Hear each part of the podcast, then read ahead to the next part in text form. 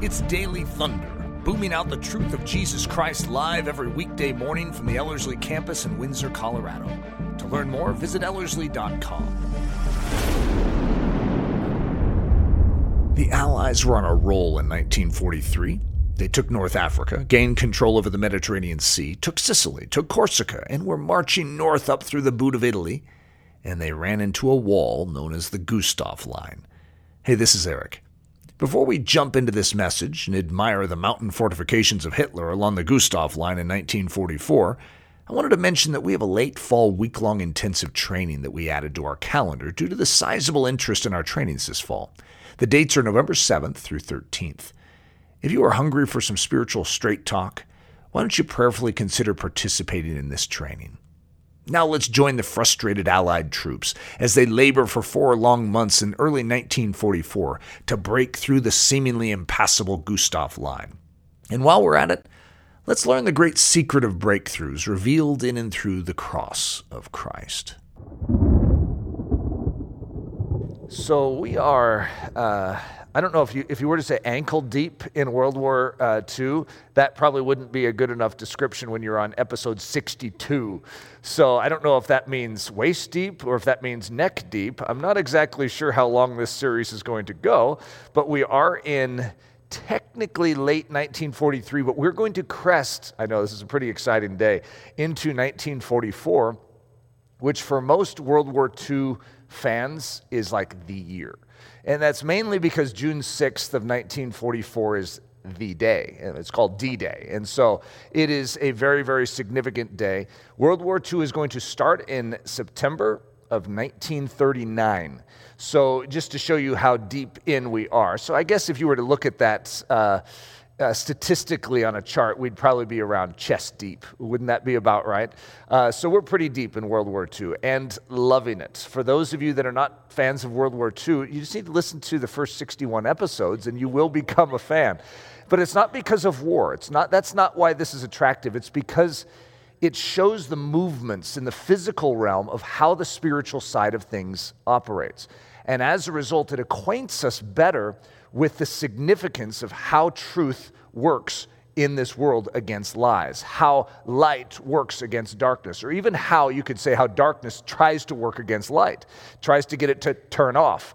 And because when light turns on, darkness has no chance. It's just simply that statement. The two just are not equals. You don't set light against darkness and then say, I wonder who's going to win. You know who's going to win. However, when the light turns off, then darkness can reign. And the church is the light bearers. And so when the church goes silent, when the church stops shining, then darkness can actually encroach. And of course, that's almost like a summation of where we are today. The church is not functional at the level it ought to be. And as a result, darkness is making a move on our culture here in America, but I'm sure if people are listening around the world, they say, that darkness is making a move on our country too. Okay, this is an assault, and it's a worldwide assault right now. And what is needed is the church to revive. It's that simple as far as I'm concerned. And so let's go after that as the body of Christ. This is a fascinating meditation today. It's called the Gustav Line. And a line in war is typically an entrenchment, especially since World War I. You're going to create these entrenchments and barricades. What used to be old castle walls and old castle gates and city gates is now a military operation will establish a long line of fortifications to try and keep an enemy from proceeding.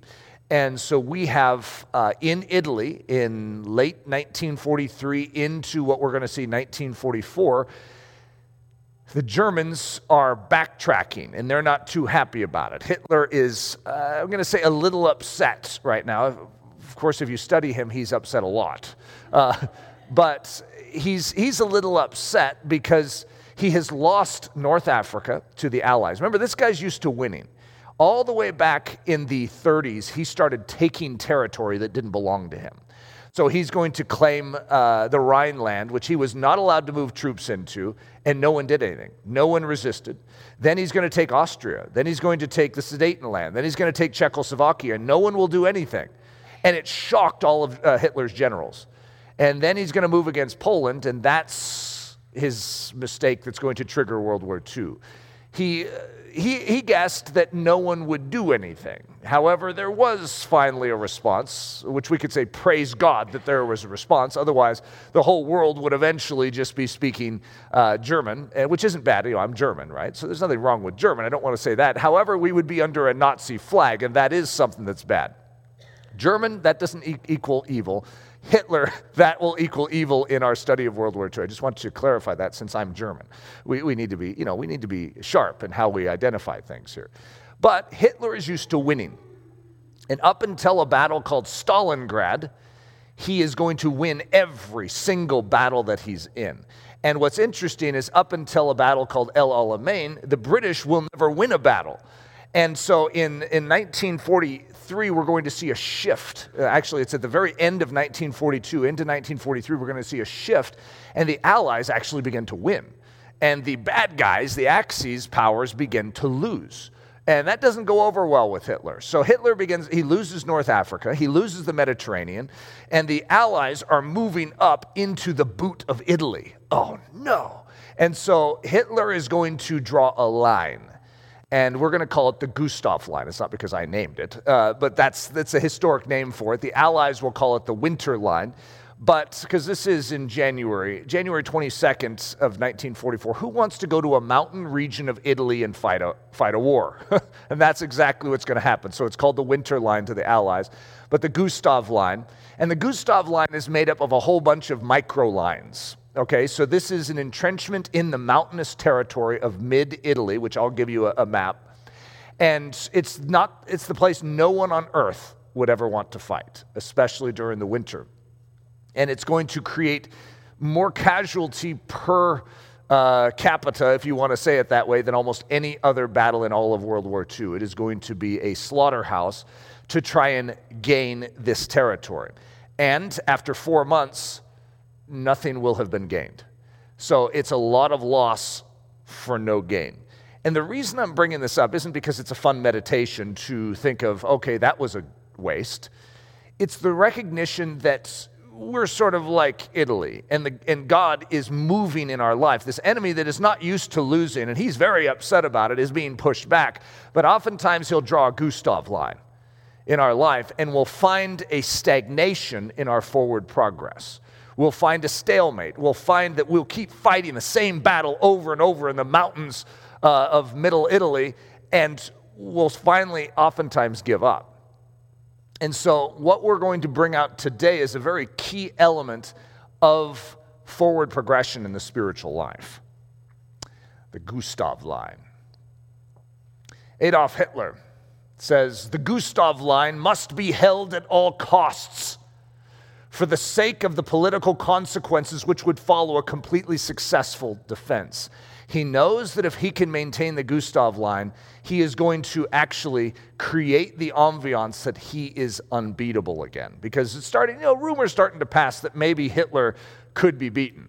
Okay, it's sort of like the thing, it's like, did you hear that Jesus rose from the dead? I think the devil's head was crushed. And then you look at the church and you're thinking, no, I actually think the devil has some power. It's a political consequence. And Adolf Hitler knows that if he can regain his reputation by holding the Gustav Line, then maybe people will begin to tremble before him again. It's a very interesting tactical maneuver because the devil's doing that right now. We actually are convinced that maybe the devil still is in control. Maybe he does have power. Reminder to the Church of Jesus Christ, his head was crushed. He is defeated. However, when he holds the Gustav Line, you have to admit, there are political consequences in our thinking, and we do believe that he is something rather stout and powerful. So there's the Gustav Line. So for those of you that are familiar with your geography, Italy is known by being the boot, right? And that's, for whatever reason, the one country that many of us know in Europe, you know, because of its shape. And whether or not that's a sad commentary or a good commentary, at least, hey, we recognize Italy, right? And so Italy, all of this territory, the islands and that boot, the bottom boot portion up to basically the lower calf region of Italy has been taken by the Allies. at this juncture. So we're cresting into 1944, and Hitler is going to basically create this line. It's along a mountainous region, and we're calling it the Gustav Line. And Mount Cassino is going to be this key battlefront, which I'm not going to go into today. You'll hear it referenced. But this is going to be this central point of access where the Allies define that as the key point, and so do the Axis, and you're going to have the conflict. But you're also going to have a stalemate. They cannot break through it. So January 22nd, 1944, hitting the Gustav Line. The Allies called this Operation Shingle. I like almost every name for every operation that the Allies have. I'm not a big fan of that name. I don't know what it is. Operation Shingle just doesn't sound that. If they had named it better, they probably would have won. But the name just itself is pretty pitiful. Operation Shingle? Come on, guys. You need to put me on the naming committee for operations, because I would have voted that one down. History.com. I usually don't go to history.com to give little pieces, but I thought this enunciated it very simply as far as an understanding of what I want to share, because I don't want to teach about the wars along the Gustav Line. It's very depressing, by the way. I don't want to just talk about, 700,000 men that died. I mean, it's a huge amount. I don't remember the exact amount. A huge amount are going to die in this zone in this little 4-month period, okay? It's very sad, right? That's not what I want to focus on. This will just sort of say it simply. Germans entrenched in the high Apennine Mountains at Cassino brought the mobile Allied army to a grinding halt for 4 months. An intended quick push inland at Anzio became bogged down in driving rains, German air raids, and command hesitation. If you study World War I, that's the summary of World War I. Everything about World War I is these big, huge movements that get bogged down, and then hundreds of thousands of men die on both sides. And it is the same. It's rinse, repeat, rinse, repeat, rinse, repeat. And in World War II, we've learned from that, to not get involved in such battles. But once you're involved, there's not a lot you can do, because if you pull back, then the enemy feels the victory. And so as a result, you don't want Hitler to think he's won, so you keep pressing, you keep losing lives. Hitler can't pull back, and so you end up just grinding men into this meat grinder, and it's a very, very sad affair, and that's what's happening here. But this is what many of us as Christians spend a good deal of our time on. The same exact thing. We have our vice. We have our issue. It's a Gustav Line in our life. And we labor to somehow break through in this area. And we cannot push the devil back. So what do we do there? Do we give up? You see, our issue is we're fighting incorrectly. When you try and take on the devil head to head, you're going to lose. Doesn't that sound terrible? It's like, wait a minute, Eric, I could have sworn the gospel says something different. It does. It says that Jesus is the one that deals with the devil. And so when we try and take on the devil, we try and take on our issues in our human oomph, our human grit and determination, we're going to create a Gustav Line. We can mean well. We can do our best, but we're going to grind a good season of our life into powder. And with great frustration and the sense of defeat lingering upon us, God desires us to win this battle. And here, I don't want to give away any spoilers, and I've been trying not to do that as I've been going through this. You know, of course, any of you could just go and study this and figure it all out. However, I'm going to give a subtle spoiler, because it doesn't give away the whole war. Italy is going to be taken for the Allies. In totality, it will be taken. But right now, it doesn't look good. And there's going to be a secret key to unlocking the Gustav Line that is not going to come from the south moving north, trying to grit our teeth and break through this line. It's going to come from a different direction. And the same is true in our lives. If we want to win the Gustav Line, it's not going to be won from the south moving north up through the mountains. It actually needs to be hit from a different direction. Winston Churchill, I love Winston Churchill quotes, and of course I've spent a good deal of time quoting Winston Churchill. By the way, have I mentioned that my middle name is Winston? It's been a couple episodes since I said it, so I just want to keep it fresh. You know, someone could be just showing up with a podcast and clicking. They need to hear that established. I'm a big Winston Churchill fan, and he has some of the greatest quotes. I wish I could whip out quotes like this, but this is his summary. He's going to send his troops in, and he has convinced Roosevelt, which is a very difficult thing to do, convinced Eisenhower that this is worthy of the investment of troops, okay? And it is going to just grind them to powder. So it's definitely one of those things you're going to see Winston Churchill sort of trying to backtrack on and go, well, I intended this, and it wasn't supposed to be this. So listen to this quote. I had hoped we were hurling a wildcat onto the shore, but all we got was a stranded whale. So there's a good summary for you of how Winston Churchill feels about it. Dealing with entrenched strongholds. I can't speak for you of what your battles have been. Having lived in a human body for 49 plus years, I'm very familiar with my own version of Italy. And in dealing with biblical counsel with countless men and women throughout my season in ministry, I'm very familiar with others' Italy's. In other words, I understand this battle, and I understand the tensions and the difficulties. I understand the frustrations that can be in there, where you're spending a whole season of your life. You know, in this case, it was 4 months, which isn't that big of a deal. For most of us, we're like, I wish mine was just 4 months. Mine was 40 years, right? And it's an ongoing battle of saying, a lot of us have given up, and it's either a stalemate or a surrender. And Hitler's not budging. I'm tired of trying to fight them. And so as a result, you relinquish the fight, as opposed to appropriating the fight properly. There is a victory that you can appropriate to break through the Gustav Line, and that is critical for all of us to be reminded of. But it's how we fight this battle that defines a victory or a defeat. So the Gustav Line, this is just fascinating to me as far as to process this through, but the Gustav Line actually has 6 different lines. I did not name these. These are actually the names of these lines. Okay, now, why they named them, I haven't studied that. I'm sure there's really fascinating reasons of why they studied why they named them this, but you have the Volturno Line, the Barbara Line. My mom's name is Barbara. I wonder how she would feel about that. The Bernhardt Line, the Hitler Line, the Caesar Line, and the Rome switch line. So there's 6 lines that make up the Gustav Line. The Gustav Line is a specific line, but then there's these other lines that are, I'm going to call them fortifications, strongholds. They are tactical lines that the enemy is going to create to hinder forward progress. So you could break one line, and then you got another one here. And so I don't know how you feel about that. You finally break through the Barbara Line, and then you have the Hitler Line. It's like, oh, I mean, what?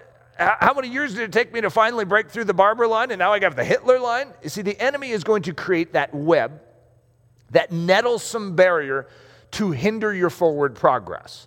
And like I said, you can try and keep hitting it from the south. I'm sorry, you're from the south, hit it going north. You can try and do that, or you can allow God to do it his way. So what I did here is I actually created, now there isn't any symbolism with the names of these things, with these things, but I'm giving you a sampling of how you could understand what this Gustav Line is. Okay, that each of these sub-lines sort of represents strongholds that the enemy tries to establish in our life. We're set free by Jesus. The allies have come in. The great victory of the cross has been accomplished on our behalf, and now we're seeing God gain ground in our life, and then halt. There is something that seems to push back. It's like, how could that work?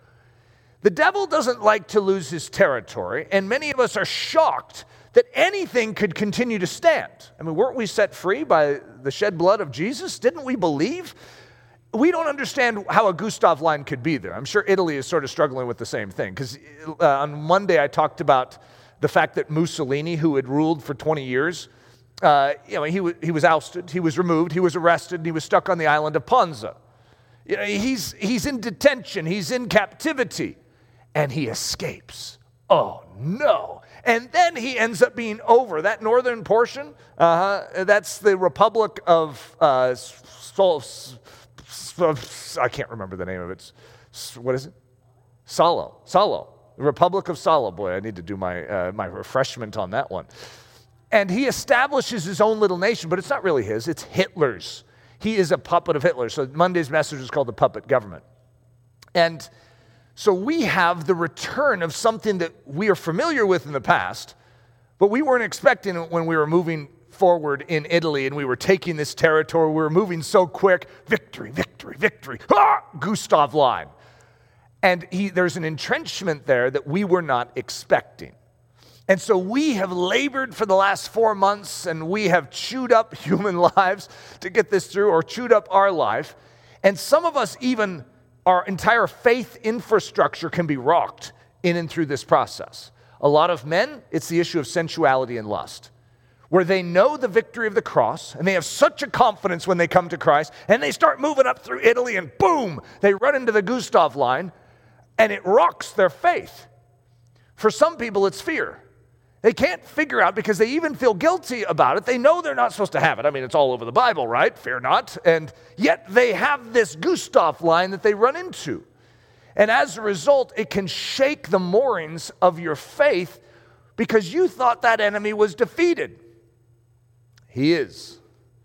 It's appropriating that when we try and take on the enemy in our own strength and power, we will find that he will best us. There is another way of dealing with it. Oh, did I even read through these? The Volturno line, selfishness. The Barbara line, pride. I feel bad because my mom's name is Barbara, and now I just put pride next to her name. Mom, if you hear this, I'm really sorry. You're not proud, but the Barbara line, which is very different than you, represents pride in my little illustration here. The Bernhardt line, fear. The Hitler line, sensuality. The Caesar line, greed. The Rome switch line, lies. There are things that have ruled our life that we are familiar with, that in our old state were there, but in our new state shouldn't be. So why is it there? If I am truly set free by Jesus Christ, if I have been filled with the Holy Spirit, how could I still have this in my life, this resistance to forward movement? Because I genuinely desire all of Italy to be taken for the Allies. Why is there resistance? You have an enemy. And that enemy is very real. I remember at the very beginning of this series, I think I mentioned the fact that there's a well-known Christian writer that's upset. He's upset with Christians always using the war metaphor, is what he calls it. And I just want to make it clear, it's not a metaphor. A metaphor is when you compare something real with something that is similar but of a different kind. We are in a war, and it is a very real war, and it's not a metaphorical war. It is a real war. Just because it's spiritual does not remove the fact that it is a very genuine and real war. And so what you see happening on the terrain of Italy, in the mountainous zone of Italy, is a parallel to help us understand what has happened in the mountainous zone of our own lives. And when you understand the battles of history, you actually begin to explain to your own understanding. It's like, okay, I get it. Somehow the Gustav Line is going to be broken. You know, but it's not going to be broken from the south moving north. It's extraordinary how this happens. The secret of breakthrough. Oh, am I going to give it to you? All right, here it is. Take Berlin. Take the seat of where Hitler is running his entire government. Take that. And guess what? The Gustav Line will break. Why? Because who's holding the Gustav Line? Hitler. So as a result, what you're going to see, and I don't want to give any spoilers away, but Hitler is going to fall in his capital. And it's a greater power than is coming against the Gustav Line from the south moving north. And when that falls, get this, the same day, the Gustav Line will break. You hit the capital, you allow Christ to fight his battle for you, and then your line breaks. When you try and fight it from your angle, as opposed to God fighting it from his, you will find a continued war. May 2nd, 1945, the fall of Berlin, which I'm not going to give anything away on, but it's a story in and of itself. Berlin is going to fall, which is amazing. Usually, you're going to see the white flag long before the capital city is taken. And Hitler, I mean, it's a pretty dark situation, pretty dark story. But Hitler is going to fall. He's literally going to die. And so there you have it. Hitler's end, the fall of Berlin. The breakthrough in Italy. The breakthrough in Italy? Yeah, it comes at the same end. This is, for us as Christians, this is the cross. And when we appropriate the cross, as opposed to us attempting to muscle our way through, and we recognize there's the victory, and we keep our eyes on the victory, on Christ's work, and that's what I'm going to go through in just a second. I'm going to show you how to appropriate that properly. So the basketball court illustration, when I'm teaching on how grace works and how the Holy Spirit works in our life, I'll use this illustration of a basketball court, okay? And so imagine that this stage is a basketball court, and over here is a hoop, okay? Now that hoop is, instead of 10 feet high, let's put it maybe 10 million feet high, okay? Just to create an impossibility, okay? So you have a ball. And imagine that I say, you have to make it without hitting the rim. It has to swish through the net, and you have to make it every time you shoot. That's the requirements of righteousness. That's what a godly person would do. If you want to have anything to do with God, who makes his shots every time, then you need to be like him. Okay, that's what the law is going to do. It's going to establish an impossibility. However, as impossible as that is, many of us will still try. And we will attempt to take the Gustav line over on this side of the court. And we will, in our own natural ability, in our own flesh, we will attempt to please God. And so we will toss the ball up as high as we can and miss. We cannot do it. So it's until we come to the end of ourselves after the 4 months of the meat grinder in the mountains of Italy. It was like, I don't know how to beat these guys. They are entrenched in a mountainous zone, and every guy we send up there just dies. We cannot break through. What do? So there's another side of the court, and in it, there's this little vacuum system. And what you need to do, it sort of even gives you directions, like set your ball here. And it's like it sucks in the ball, sends it up through this piping system, brings it all the way over. I mean, this is millions of miles, right, of piping. But it sucks it up, and it drops it every time, poof, right through the hoop. Perfect swish every time. It was just right above it, right? Poof, just drops it through. I mean, you make it every time, but who's doing the work? It's God's creation, what he has done. He's created this whole contraption. It's called the way to making the shot. His name is Jesus. Okay, this is how God's system works. Your job is to trust his ability to do it. His work on the cross, this contraption that he built to make your shot work and get in. Now, you can try this. You can try to break the Gustav line in your own strength. You can try.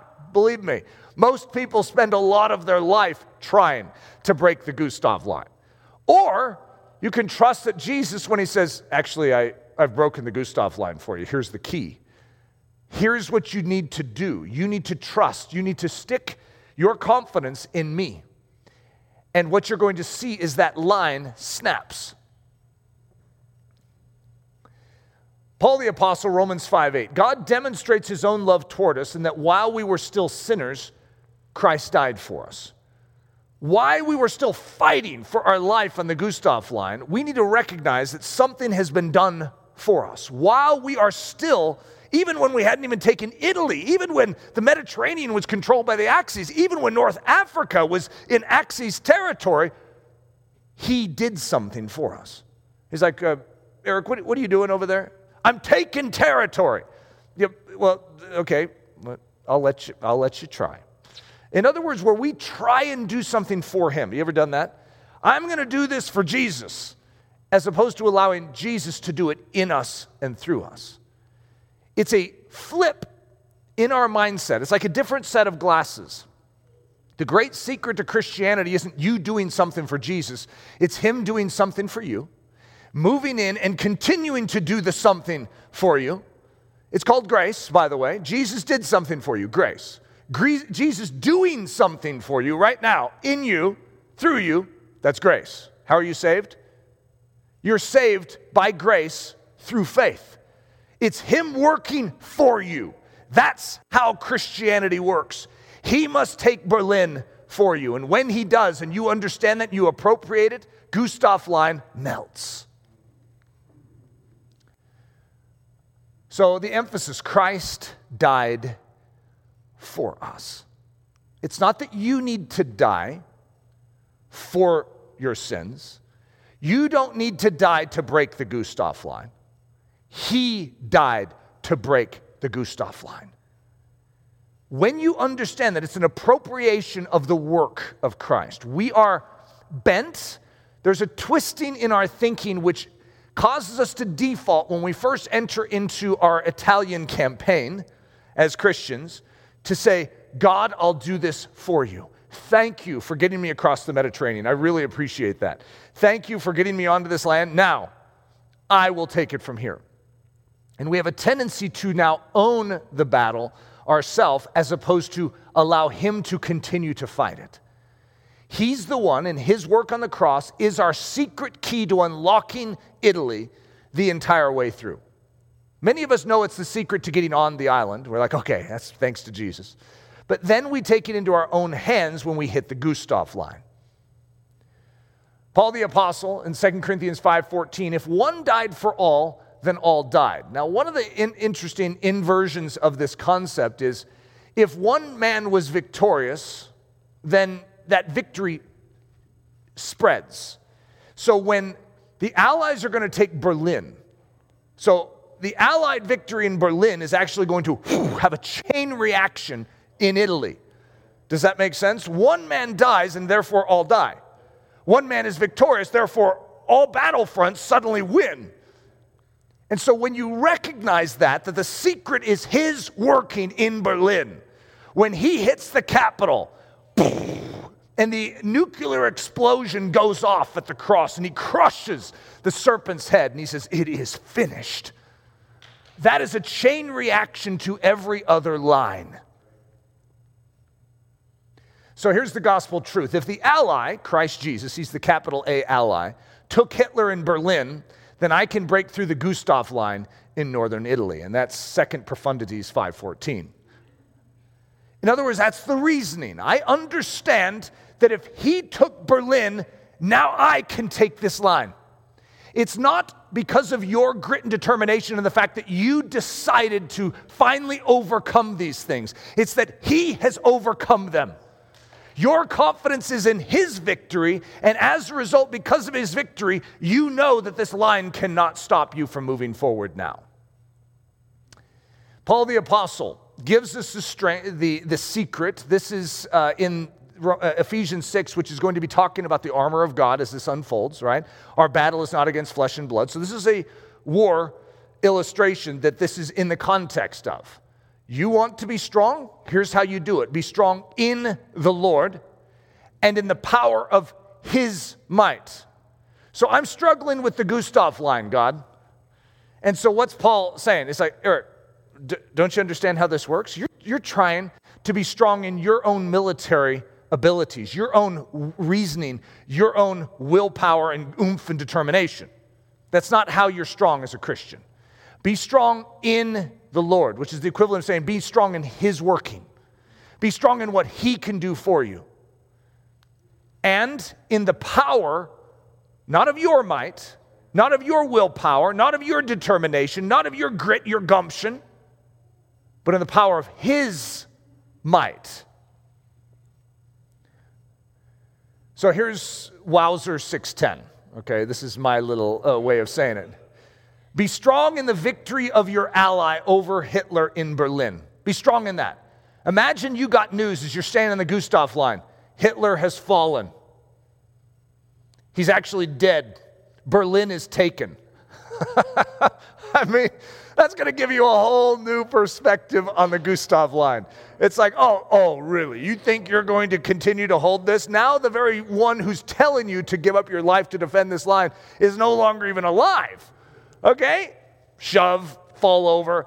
dominoes everywhere. In other words, your confidence when you know what he has done and you remember what he has done, that he has fallen, Berlin is taken.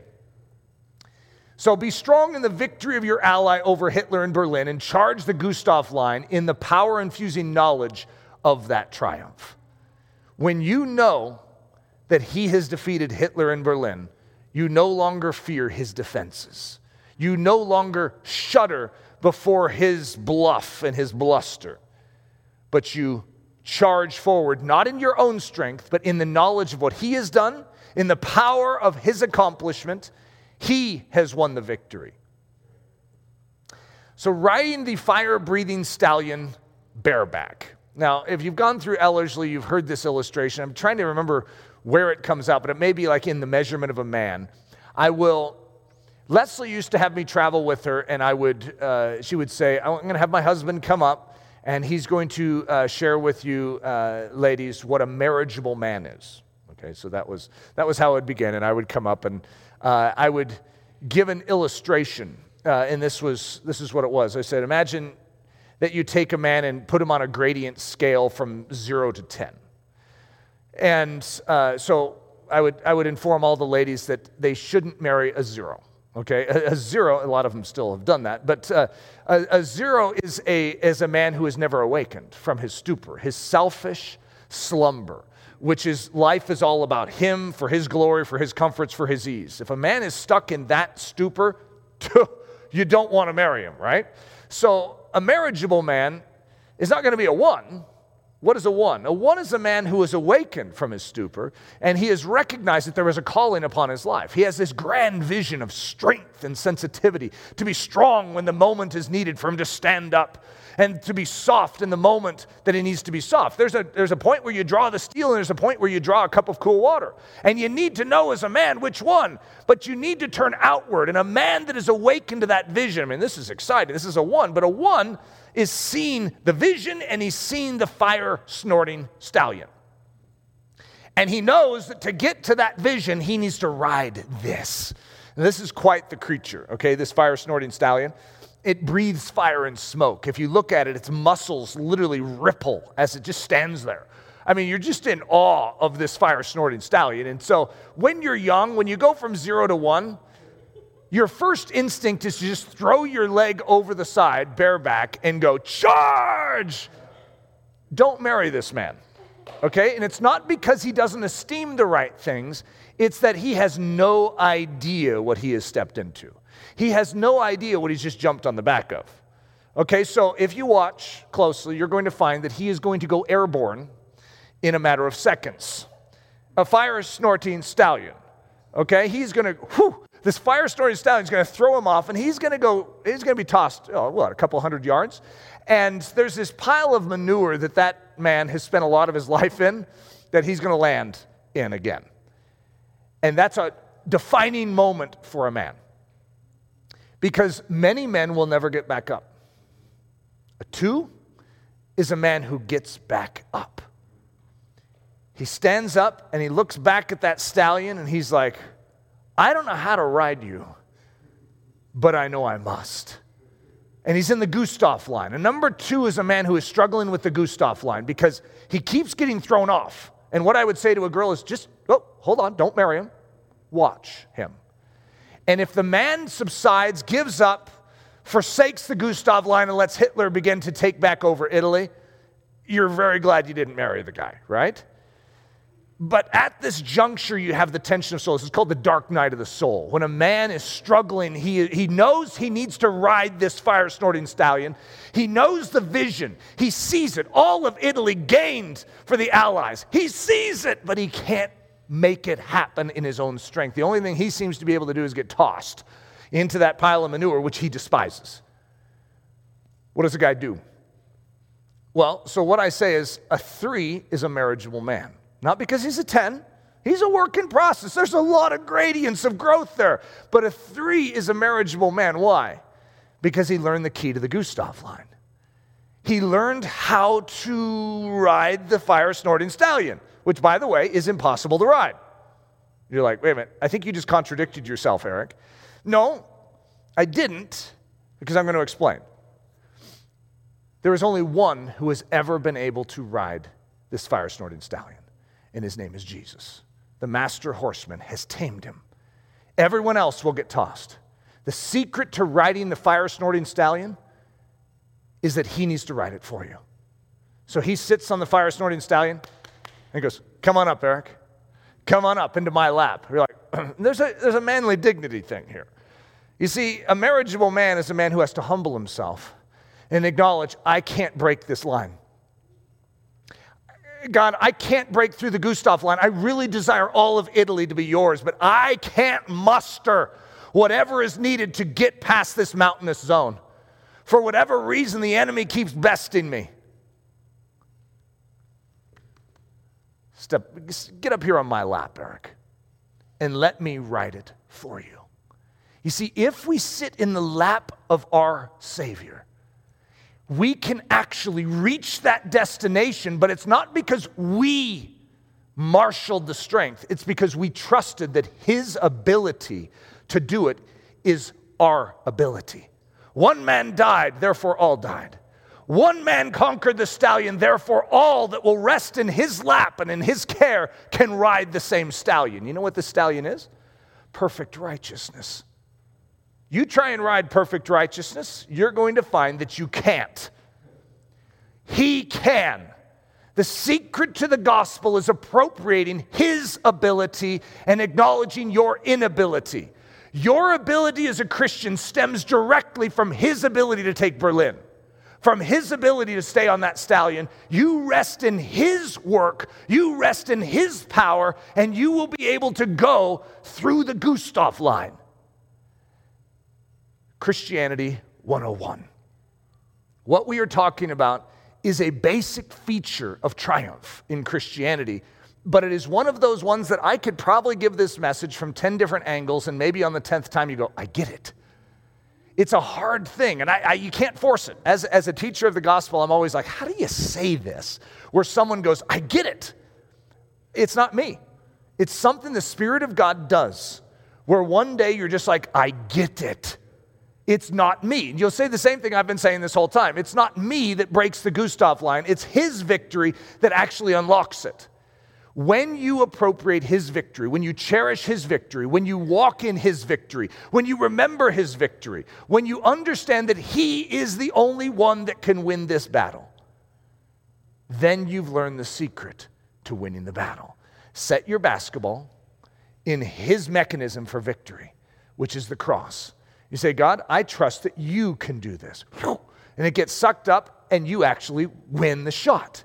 You make the shot that you could never make. You try in your own strength to break the Gustav Line, and it will never get broken. You have lines in your life that are broken. You need to now appropriate that victory. Berlin has already been taken. Wouldn't it be strange if you are fearing the Gustav Line that you fought for so many years in your own strength, when in actuality someone just needs to say, Berlin was taken! Hitler is gone. Are you serious? Well, why are we fearing this then? You need to remember, Berlin is taken. The enemy's head was crushed. Father, thank you. Thank you for doing the work. I pray, Lord Jesus, that you would tutor our souls to know how to ride that fire-snorting stallion, that we would understand how to rest in your working, how to get into your lap and allow you to do something for us that we can't do for ourselves. Lord, this is something that only the Holy Spirit can explain to our souls and our understanding. I pray that you would raise up a triumphant church for such an hour as this. Break the Gustav Line, Lord. Lord, in each of our lives, I pray that there would be breakthrough today. We love you and trust you.